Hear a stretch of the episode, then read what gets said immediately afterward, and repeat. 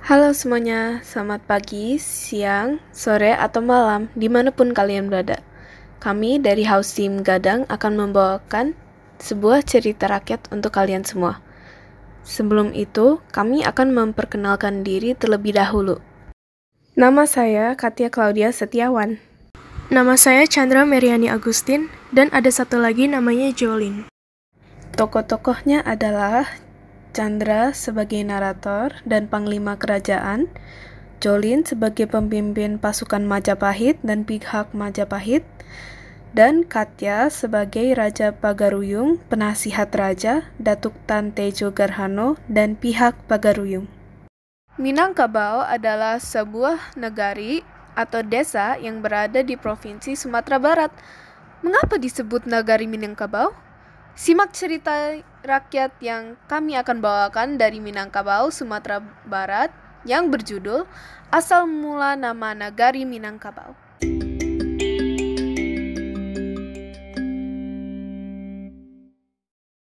Dahulu kala, tepatnya di Sumatera Barat, ada sebuah kerajaan bernama Kerajaan Pagaruyung.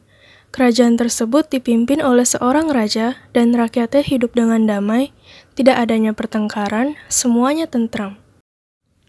Namun, ketentraman negeri tersebut tidak bertahan lama karena ada sebuah kabar buruk bahwa kerajaan Majapahit dari Pulau Jawa akan menyerang mereka.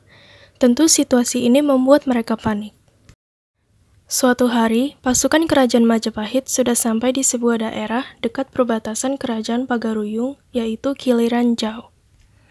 Negeri kita sekarang sedang dalam bahaya. Pasukan sudah mendekat. Apakah ada usulan dari kalian? Jika boleh hamba usul, akan lebih baik jika kita hadapi mereka dengan pasukan berkuda dan pasukan gajah. Tunggu dulu. Pikirkan rakyat kita. Jika kita menyerang dengan cara seperti ini, kita hanya akan menyengsarakan rakyat. Orang-orang yang ada di sidang itu mulai berisik dan sang raja berusaha menenangkannya. Tenang semuanya. Pendapat paman penasihat memang bagus, tetapi apa usulan paman agar hal itu tidak terjadi? Semua orang langsung terdiam setelah raja menanyakan itu. Perhatian mereka langsung tertuju kepada penasihat raja itu karena mereka ingin sekali mendengar usulannya. Akhirnya, penasihat raja pun angkat bicara. Paduka Raja, jika ingin menghindari terjadinya pertumpahan darah, akan lebih baik jika kita ajak mereka untuk berunding di perbatasan. Tetapi jika mereka menolak, maka kita akan tantang mereka adu kerbau. Sang raja berpikir-pikir bahwa ide tersebut sangat bagus, dan seluruh peserta sidang pun setuju dengan ide itu. Akhirnya, sang raja bersama punggawanya menyusun sebuah strategi untuk mengalahkan musuhnya. Sang raja pun segera memerintahkan kepada Datuk Tante Jogarhano, seorang putri yang memiliki tata krama dan kelembutan. Putri Datuk Tante Jogarhano, siapkan anak-anak gadismu dan dayang-dayang istana yang cantik dengan pakaian yang indah. Baik, Paduka Raja, akan hamba persiapkan dengan baik. Setelah semuanya siap, mereka langsung menuju ke perbatasan sembari membawa makanan lezat untuk menjamu pasukan Majapahit. Beberapa saat kemudian, rombongan Datuk Tante Jogarhano akhirnya tiba di perbatasan tersebut. Selamat datang tuan-tuan. Kami adalah utusan dari kerajaan Pagaruyung. Saat mendengar kedatangan tuan-tuan, Raja kami sangat senang dan ingin mengundang para tuan ke istana. Namun, sebelum itu, silakan cicipi hidangan lezat yang sudah kami bawakan ini. Dengan ini, tuan-tuan akan merasa kenyang dan semangat tuan-tuan akan kembali lagi. Melihat para wanita cantik itu, pasukan Majapahit merasa heran. Mereka mengira bahwa kedatangan mereka akan disambut dengan pasukan bersenjata. Namun ternyata mereka disambut oleh puluhan wanita cantik yang sudah membawa makanan lezat untuk mereka. Akhirnya, pasukan Majapahit pun menerima tawaran tersebut dan makan makanan lezat itu dengan lahap. Setelah mereka selesai menikmati hidangan lezat dengan waktu istirahat yang sebentar, Datuk Tante Jogarhano langsung mengajak pemimpin mereka ke istana untuk menemui sang raja. Mari tuan, Raja kami sedang menunggu kehadiran Tuan di istana. Baik, saya akan segera menemui raja kalian.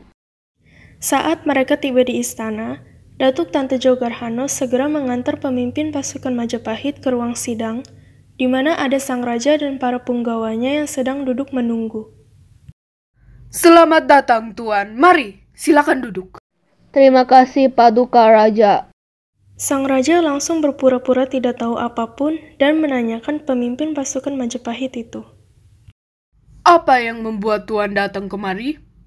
Kami diutus oleh Raja Majapahit untuk menaklukkan Pagaruyung dan harus kembali dengan kemenangan. Oh, begitu.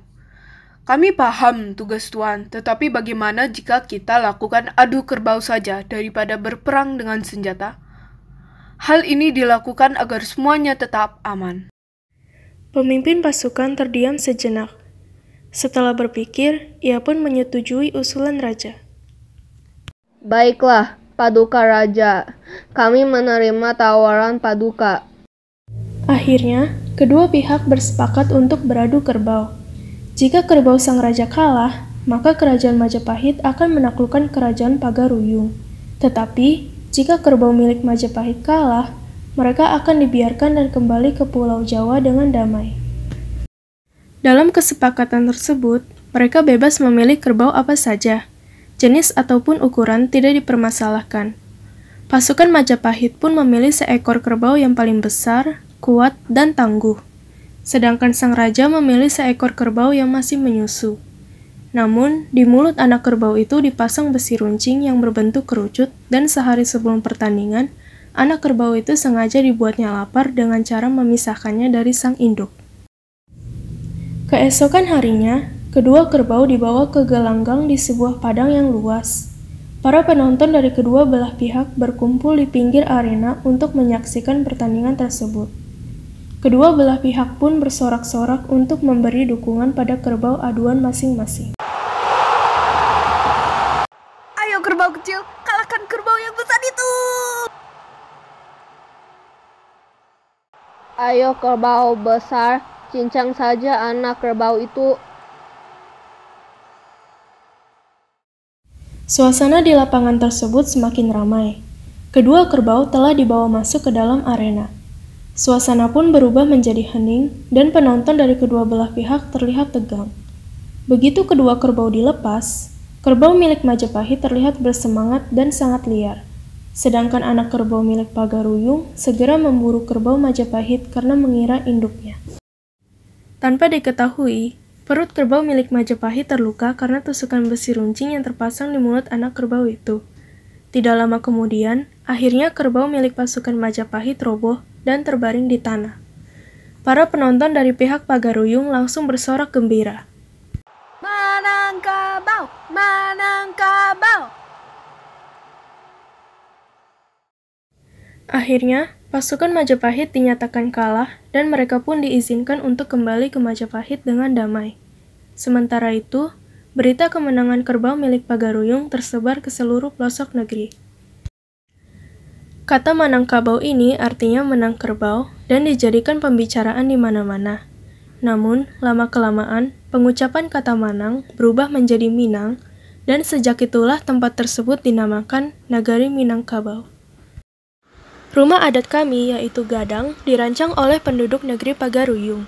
Jika kita melihat bentuk rumah Gadang, kita bisa melihat atapnya berupa bentuk tanduk kerbau. Konon, rumah itu dibangun di perbatasan, di mana para wanita cantik Pagaruyung menjamu pasukan Majapahit. Amanat yang bisa kita petik dari cerita ini adalah, jika kita ingin menyelesaikan suatu masalah, kita bisa mengambil jalan yang baik, bukan jalan yang meliputi kekerasan.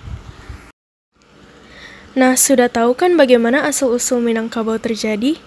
Sekarang kamu bisa ceritakan kepada temanmu. Semoga kalian semua menikmati podcast kami. Saja yang kami bawakan untuk kalian semua. Terima kasih telah mendengarkan podcast kami.